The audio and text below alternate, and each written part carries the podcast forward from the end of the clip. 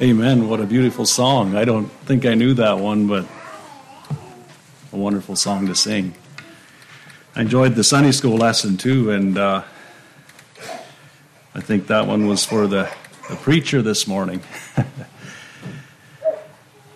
well, children, I guess we're not going to have a children's meeting this morning. Is that okay? You had Sunday school this morning, so we'll leave the last children's meeting for tonight, okay? We got one more thing we got to talk about tonight. The title for our message today, this morning is Make Thee an Ark. Make Thee an Ark. Imagine boarding a train in Vancouver and traveling by rail all the way to Beijing, China. Well, that may seem like an optimist's dream, there is a possibility that it could be reality someday. Visionaries are proposing a railroad that would take passengers and cargo from the USA and Canada to Russia, Europe, and China. It would be a rail service with a high speed 250 mile per hour passenger train that would allow uninterrupted travel from Europe's Atlantic coast to California and New York. Now, to make these connections possible, they will need to bore a tunnel under the Bering Strait. And this uh, Bering Strait tunnel would link Alaska with Russia. It would need to be 64 miles long. They're proposing a tunnel with an upper and a lower level to allow two way rail traffic for both passenger and cargo service. The inside diameter of these two main tunnels would be 49 feet, so that's a pretty big tunnel. And this would allow uh, space for oil and gas pipelines as well as electrical and fiber optic cables. Construction would go on for 24 hours a day. The entire project is estimated to take 12 to 15 years at a cost of $35 billion. However, this would unite the eastern and the western hemisphere.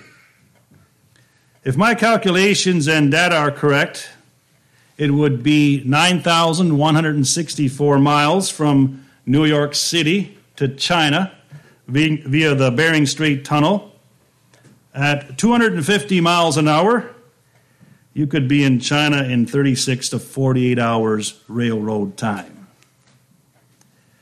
What a project! Imagine the engineering and the finances and the coordination, the planning that would go into a project like that. Well, how do you think Noah felt when God gave him the plans for that ark? I can't imagine. I think he felt pretty small in light of the magnitude of the assignment. Do you ever think he let out a sigh and wondered how he's going to ever start, let alone finish? I mean, where would you begin? Do you think he ever felt flooded with an overwhelming sense of inadequacy? Let's turn to Hebrews chapter 11 like to take our message from this verse this morning Hebrews chapter 11, verse 7. We have the faith chapter here. We don't have a lot of verses about Noah. In fact, I believe there's one verse dedicated to Noah here in this chapter. Hebrews 11, verse 7, it says, By faith Noah, being warned of God of things not seen as yet, moved with fear, prepared an ark to the saving of his house, by the which he condemned the world and became heir of the righteousness which is by faith. This morning we don't know how Noah felt. We can only imagine, but we do know what he did. God gave him all the resources God gave him everything he needed for the task that he called him to do. And God still does that today. This one verse here speaks volumes about the character of Noah.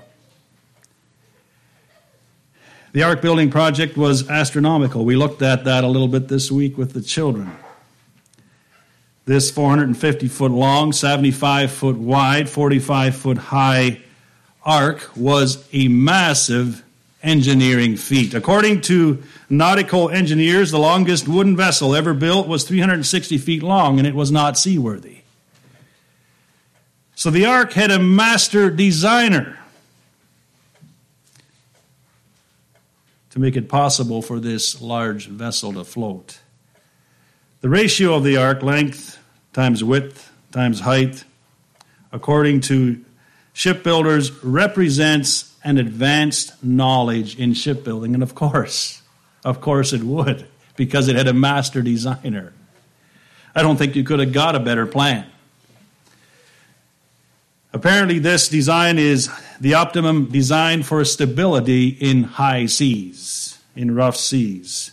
Researchers believe that the ark could have nav- easily navigated 30 meter waves, 30 meter waves, 90 foot waves. That takes quite a vessel, let alone a wooden vessel, to be able to withstand that kind of pressure. So it was quite a building project. And in spite of this huge building project, this huge responsibility that Noah had, he was also a father. He had three sons. He didn't have 12 boys and 12 girls, he had three sons. And I believe that being a father in Noah's culture and time was a lot like what it is being a father today. I believe it is. It was an evil, corrupt time the pressure to sin was strong. Raising sons was not an easy task, let alone managing a building project the size and magnitude of the ark. How did Noah do it? Let's turn back to Genesis chapter 6. Genesis chapter 6. If we go back to Genesis, we go back to the beginning of time. I believe we're a lot closer to Revelation than we are to Genesis. in the day that we're living in. Revelation chapter 6, verses 1 to 14. There's just a few things that, that stand out to us here as we read these verses. And it came to pass, when men began to multiply on the face of the earth, and daughters were born unto them, that the sons of God saw the daughters of men, that they were fair, and they took them wives, of all which they chose. And the Lord said, My spirit will not always strive with man for that he is flesh, yet his days shall be an hundred and twenty years. There were giants in the earth in those days, and after that the sons of God came in unto the daughters of men, and they bare children to them. And the same became mighty men, which were of old, men of renown. And God saw the wickedness of man was great in the earth, and every thought, every imagination of the thoughts of his heart was only evil continually. And it repented the Lord that he made man on the earth and it grieved him at his heart, and the Lord said, I will destroy man, whom I have created from the face of the earth, both man and beast, and the creeping thing and the fowls of the air, for it repenteth me that I have made them. But Noah found grace in the eyes of the Lord. Now, these are the generations of Noah. Noah was a just man and perfect in his generations, and Noah walked with God. And Noah begat three sons, Shem, Ham, and Japheth, and the earth also was corrupt before God, and the earth was filled with violence. And God looked upon the earth, and behold, it was corrupt, for all flesh had corrupted his way upon the earth. And God said unto Noah, The end of all flesh is come before me, for the earth is filled with violence, therefore, through them, and behold, I will destroy them with the earth.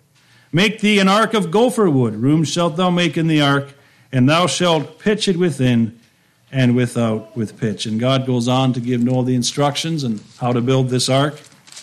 Verse 22 Thus did Noah according to all that God commanded, so did he.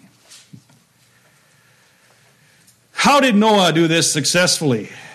How did he convince his sons to go along into the ark with him and not stay out there with the majority of the scoffers? You know, it was quite an accomplishment for Noah to build this boat. But even greater is the fact that he took his sons along with him into that ark. Think about the daughter in laws. Think about the families that they came from. Think about what they needed to give up, what they needed to put up with, marrying into Noah's family back in that time. They must have faced extreme pressure. What was Noah's secret? I think verse 9 tells us what his secret was. He walked with God. Walked with God. Not really that complicated, but it's what he did. And anyone who walks with God will have the character of God impact their life. And we as fathers need that this morning. Noah cared about his family because he cared about God and what pleased God. If God knew that Noah was blameless, if God knew that he was just, then his wife and his family could see that as well. You can't hide those kind of things. Noah had God's approval in his life, and that's all he needed. It says here in Hebrews 11, verse 7 Noah prepared an ark to the saving of his house. And the aim of our message today is to discover how he did that and how we can do that as fathers for our families today. Is your home an ark of safety for your wife, for your sons, for your daughters? Will your family survive the filth that is drowning this world today, or will you be swept away?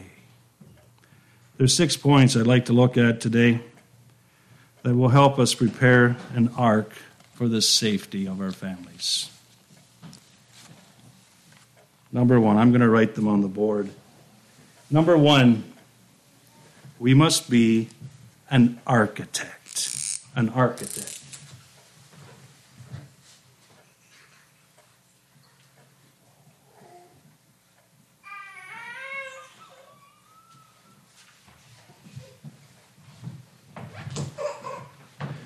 An architect is a builder or a designer.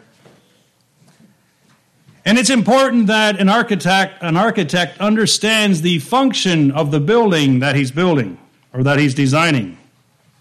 It's also important that the architect pays attention to the stress points of the building and that he adequately specifies the needed reinforcements. You know, it wouldn't be a good idea to put roof trusses on a building here in Creston or Fernie or somewhere where there's lots of snow to put roof trusses on that are spec for Mississippi or Florida. Not a good idea. Noah knew the architect. And this morning, this, this thing of building an ark for the saving of our house, our families, it is impossible unless we know the architect. We have to know the architect, and Noah did. Noah did. In his own wisdom, he could not have designed an ark that would have carried the weight and volume that it needed to carry, all under the pressure of those heavy, tempestuous seas. Some historians believe that there were actually huge anchor stones that were fastened to the bottom of the ark. We don't read about them in Scripture, but apparently a number of smooth tall, six foot tall anchor stones with holes in the end have been discovered in the Mount Ararat region. And historians believe, researchers believe, that these stones were on the ark.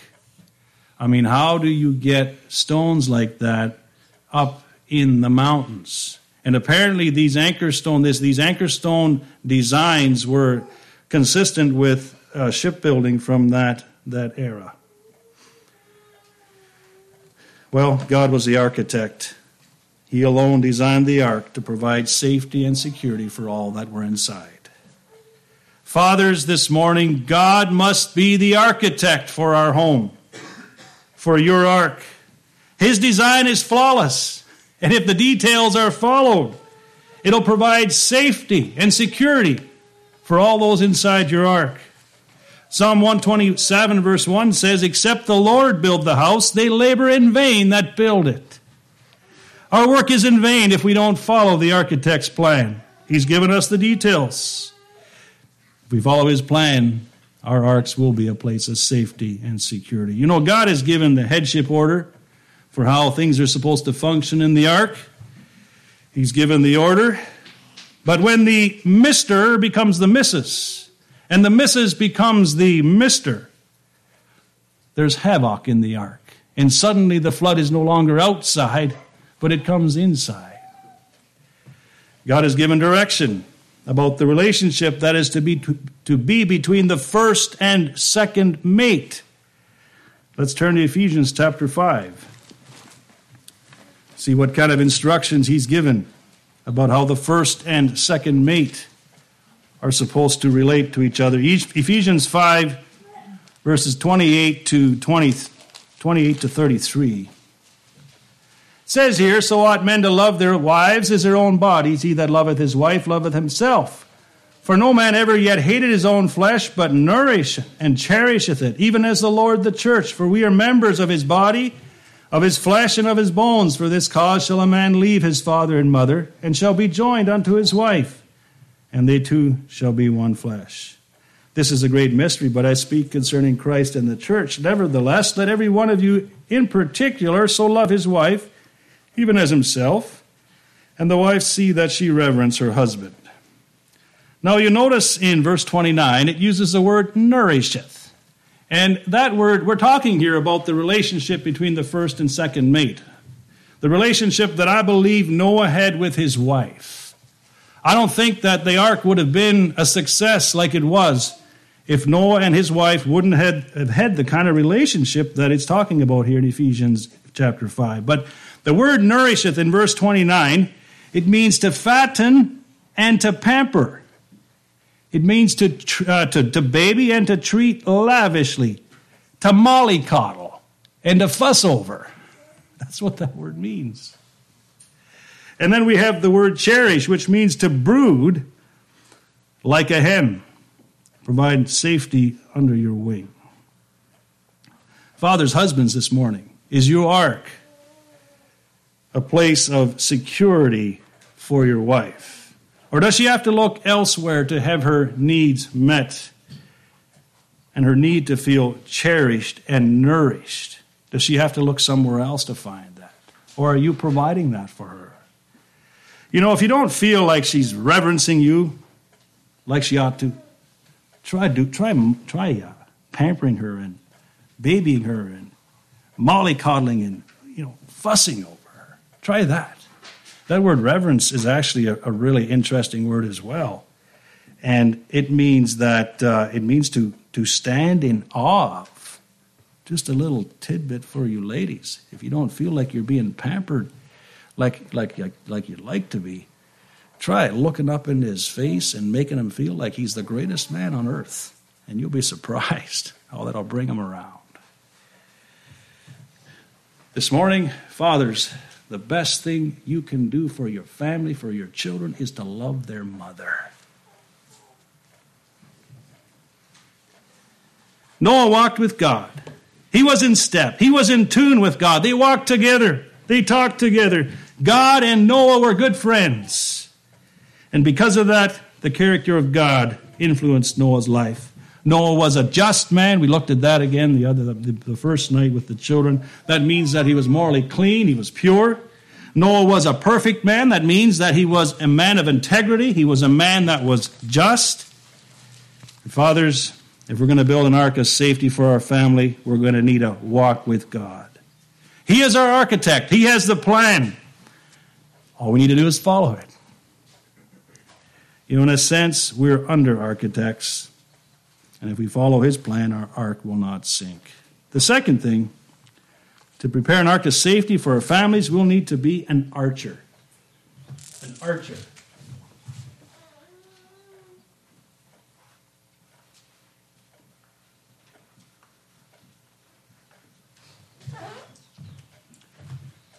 Now, an archer is someone who uses a bow and arrow and it can be used both defensively and offensively. Joseph Manas holds the world record as a long range bow shooter. He can hit a 5'8 flagpole from 240 meters, 787 feet, and he can nail that flagpole dead on. That's a challenge for you, boys. This archer has tremendous aim to hit that kind of a target, that small of a target from that distance. Now, I don't know if Noah was an archer or not, but I certain, we know, we know for, for sure that he had a target, that he had a goal. The cost was high, the project was daunting, the opposition was strong, the environment that he was in was corrupt. Noah didn't flinch. His aim was true. For over a hundred years, he worked on that ark to save his family.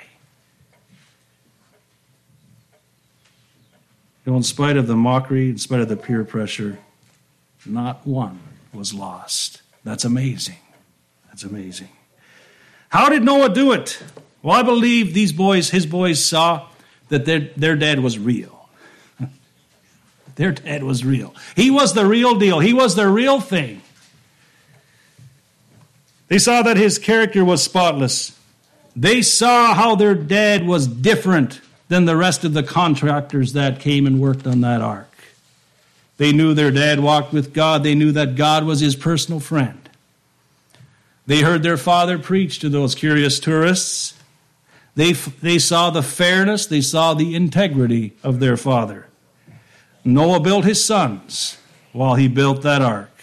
He shaped their character while he shaped those beams and boards. He pointed them to God as he pointed those stakes and pegs. Noah pitched that ark inside and out. This not only preserved it for the 120 years while it was being built, it also kept the water out. And fathers, this morning, it's our duty, it's our responsibility to preserve our families from the influences that will flood out their faith. Pitch the cracks, guard their relationships, be careful who they go to the swimming hole with, be careful who they go to sleepovers with guard and guide their interests and dreams. Most of all, guard their hearts. You know, there's a lot of competition for our children's hearts today. And they're going to find, they're going to find security somewhere. They're going to look for it somewhere, and we want them to find the right kind. May you provide that for your children. You know, there's so many things that can steal our children's hearts. It can be their peers, it can be their own talents and dreams. It can be their lack of, in, it can be our lack of interest or involvement in their lives. Your children need your time, they need your ears.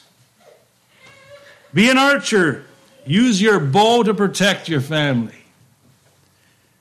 Show them God's way. It says in Psalm 127, verse 4 But his arrows are in the hand of a mighty man, so are children of the youth. Use your bow to influence them and point them towards God. Noah was concerned about the safety of his family. Hebrews 11, verse 7 confirms this. All right, thirdly, to prepare an ark of safety, we as fathers must be archaeologists. Archaeologists. Now, this is a long word. I'm not sure. I hope I'm going to spell it right.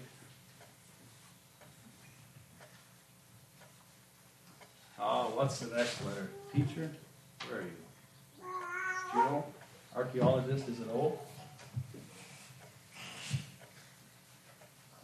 I'll just take a guess.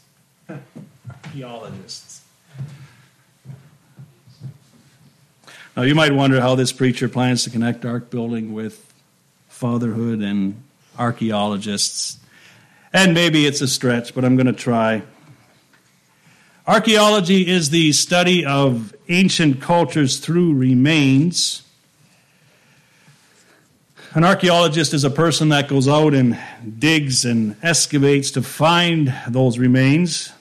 Archaeologists are trying to find Noah's Ark, and various claims have been made as to the discovery of the Ark. There's uh, one archaeologist named Ron Wyatt, and he claims to have discovered the ark in the Mount Ararat region. Apparently, there is a boat like formation that he claims fits the dimensions of the ark, and they've It's basically basically carbonized now, but uh, because of carbon testing, they're able to drill into this formation, and they've discovered things like an iron rivet and uh, some cat hair and antlers and things like that. They also claim that the uh, the hull, the structure of the hull, is still somewhat visible. Now, of course, there's those who support this claim, and there's others that are dubious as to its authenticity. An archaeologist would need to be a very patient person. Working in the hot sun with a small chisel and a toothbrush, trying to expose some old bone would take a tremendous amount of patience. I found that being a father takes a lot of patience. And being a mother does too, but being a father takes a lot of patience. And a whole lot more patience than I have in my own strength. Noah was working on this ark for 120 years. We don't know what he all faced during that time, but he didn't stop, he didn't abandon it. He kept patiently, persistently moving forward. And it was hard, tedious, tedious work. It was work that was being done in an environment that was not supportive to what he was doing. Noah preached while he worked. First, 2 Peter 2, verse 5 says that Noah was a preacher of righteousness. What kept him going? Our theme verse this morning tells us by faith. By faith, Noah being moved with fear. It didn't matter what anybody else thought. It didn't matter what anybody else said. Noah knew what God had told him to do, and he kept doing it. Fathers, this morning we need the faith that Noah had. We need the respect and the reverence for God that Noah had. If we're going to build an ark of safety, we're going to need the patience and persistence, persistence that Noah had. You know, we might feel like an archaeologist some days, but we must keep the bigger picture in view. Sometimes progress seems slow. In our own lives, in our own lives, we wish we were smarter. We wish we knew more. We wish we were more successful. We wish we were stronger. Some days it feels like it's two steps back and one step ahead. we get stuck or even submerged in the pressures and responsibilities of life. The 15th of the month comes all too quick. It seems like we just paid the bills and they're due again. 5:30 is here before we're done sleeping. We have a meeting Monday night, topic on Wednesday night, and the boys want to go fishing Friday night. And sometimes we feel like we're being pulled by the hair and by the nose and by the toes. it's good to feel needed. We need patience, we need faith just to keep on one day at a time. God is in control, He has a plan, and He needs us to simply faithfully stand in the gap that He's called us to stand in. we live in an age where it's the faster the better. You know, tractors back when I was when I was a boy, if a tractor went 20 miles an hour, that was pretty fast. Now they go 50, 60, 70, 80. I still remember the days of dial-up. Dial-up is you remember what dial-up was? dial-up wouldn't be anywhere close to fast enough anymore. Zero to 60 needs to be faster and quicker. Well, faster isn't better when it comes to building children, is it? It takes patience. All right, number four, to be to prepare an ark of safety, a father needs to be an archon. I'm writing these down because they're words that we don't always use every day in our English vocabulary. Archon is a English word.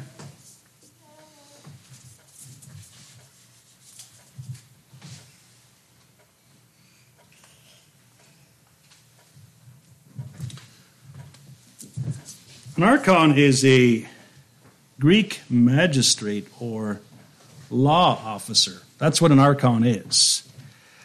Now, authority is something that God has given to us as fathers. He has. And in our world, authority is looked at in a negative light at times. And there's various reasons for that. God expects a father to use his authority, to use it properly, not to abuse it. An author- uh, uh, our authority is, is not a right, rather, it's a responsibility. And we're going to give an account as to how we use it. There's no way around it. God has given it, He expects us to use it. And to fail to take that responsibility up is an abuse, is actually an abuse of authority.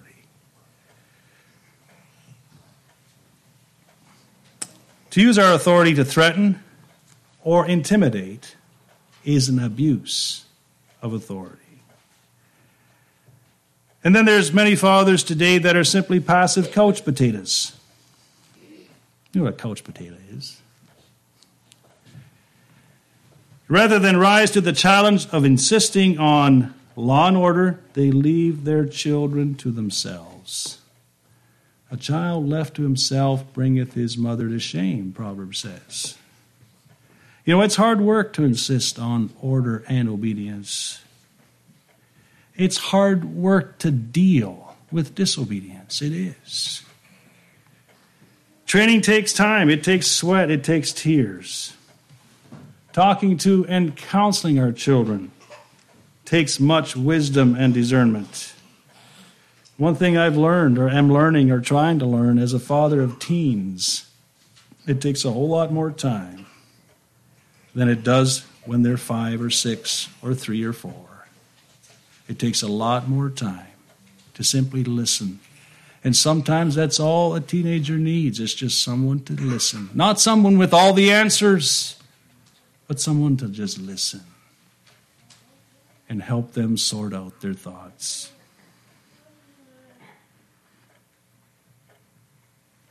You think Noah's boys would have come along if he would have just let them run to themselves and somehow hoped they'd find their way? I believe Noah's home had order. I believe there was ground rules. Maybe Ham had to help with the cooking, and maybe Shem had to hem the garments. I don't know, the tunics. I'm sure that Noah didn't tolerate back talk or smart talk or dirty talk. I'm sure he didn't. Noah provided the kind, consistent authority that his family needed, and his sons respected him. They embraced his faith, they embraced his values, and they found wives that did as well.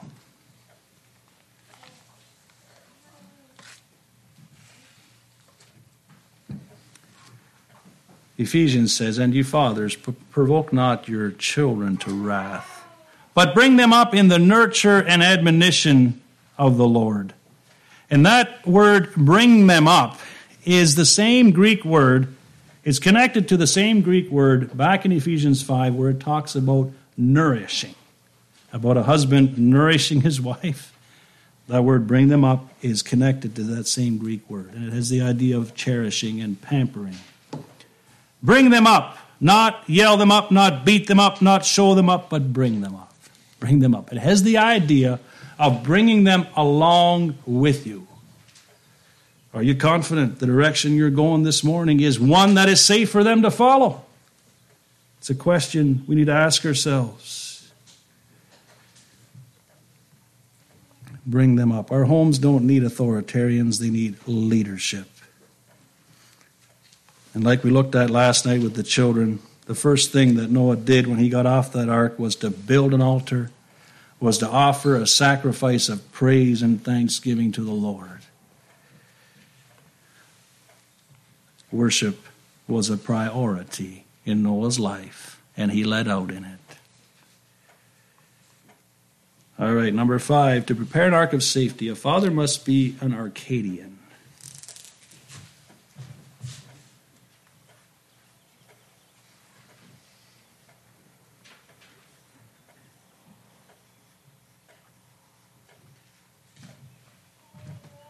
An Arcadian. Now, Arcadia was a province in Greece that was an area of beauty and seclusion.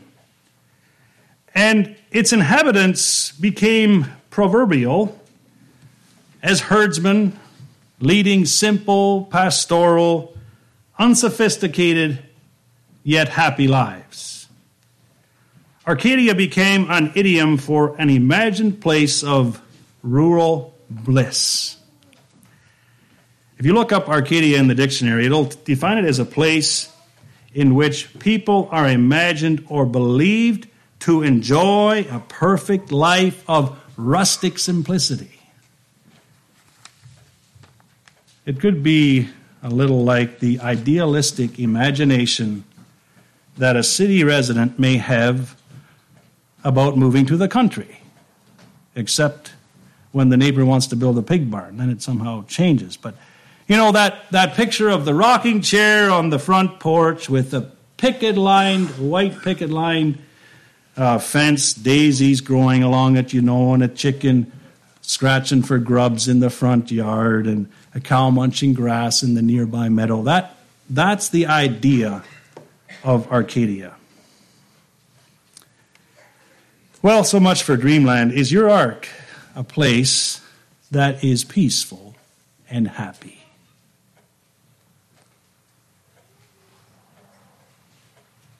I wonder what it was like in the ark there with Noah and his family. I can hardly imagine, at least at the beginning, that it was an Arcadia. you know, as that rain started pouring out of the skies and the fountains of the deep were broken up, and the people, the desperate people outside, relatives and friends and neighbors, started wailing. I, I don't think it was Arcadia inside the ark, but I'm sure it wasn't Arcadia compared to what was going on outside. And you know what? In our homes, at times, it doesn't feel like Arcadia. And yet, compared to what's going on outside, it should. Fathers, it's our duty to do what we can to create an atmosphere of peace and tranquility in our homes. Our families should be a place that our children love to be with a place where they're appreciated and treasured, a place where daddy gets down on his hands and knees and he plays right a right a golly with his children. A place where daddy is a hero, where he tells stories at the supper table, where he's not just on his phone all the time. A place where Children hear their daddy pray for them, each one of them personally. Home should be a place where children feel useful, where they learn the satisfaction of hard work, and where they hear compliments when they do well.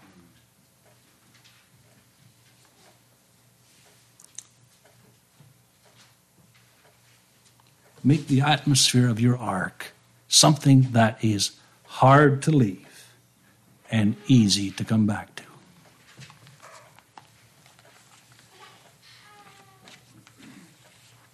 There's a song that says there's beauty all around when there's love at home. There is joy in every sound when there's love at home.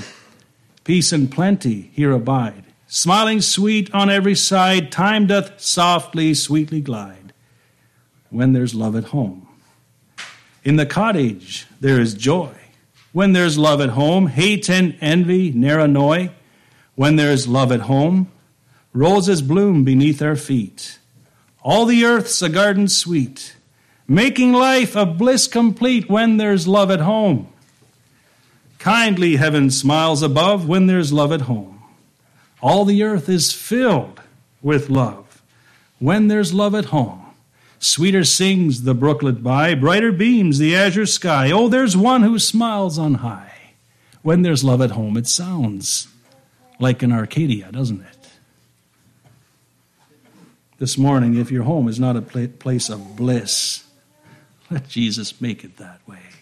You put him in the center of your life, it'll become that way. Finally, to build an ark of safety, for a father must be an Arcturus.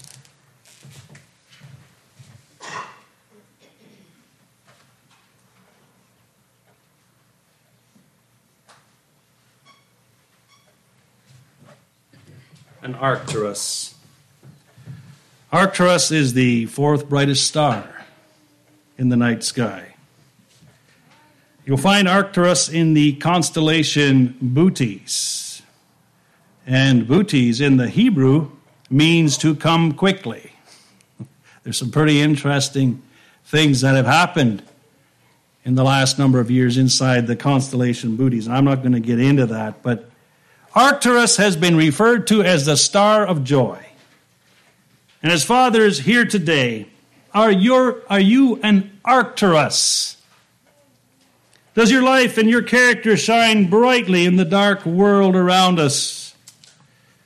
Do your children see the one who said in Revelation, Behold, I come quickly? Do they see him in your life? Are we pointing our children to the star of joy? Arcturus was a point of reference to sailors.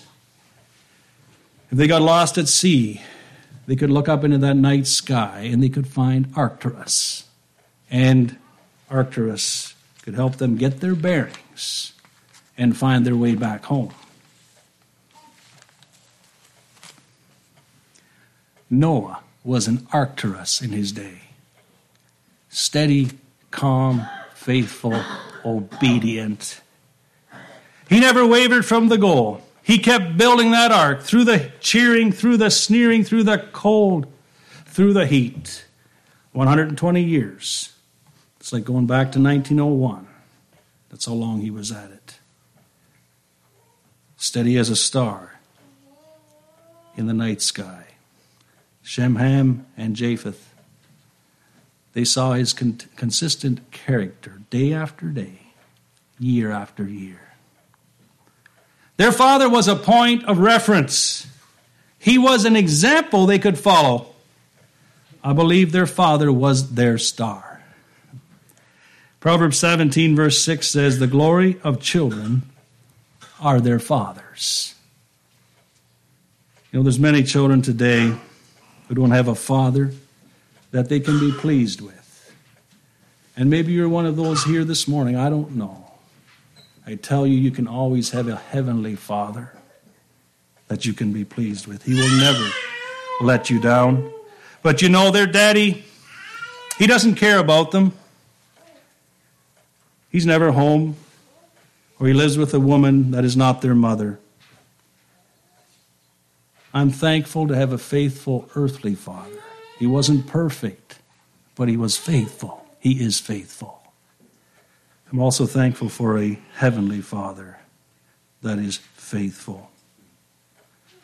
And I'm thankful for all the godly fathers that are here this morning.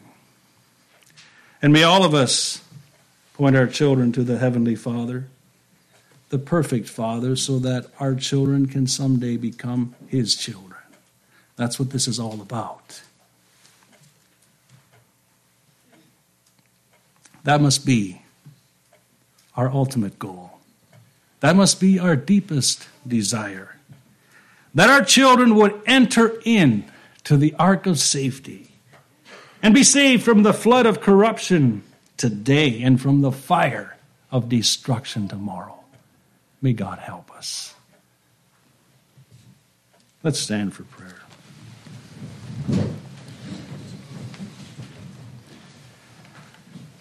Dear Father, we come to you at the close of this service.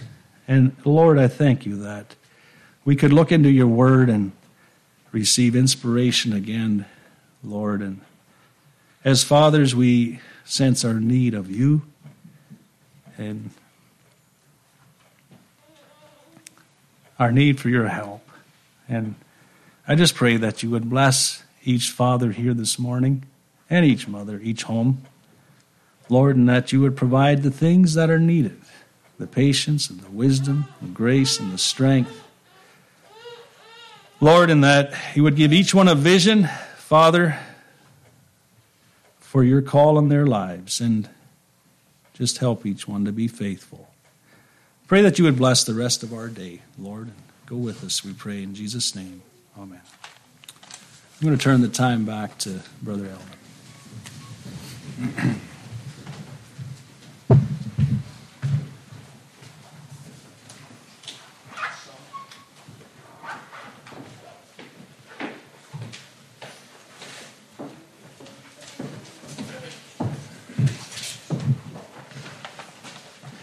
903. 903.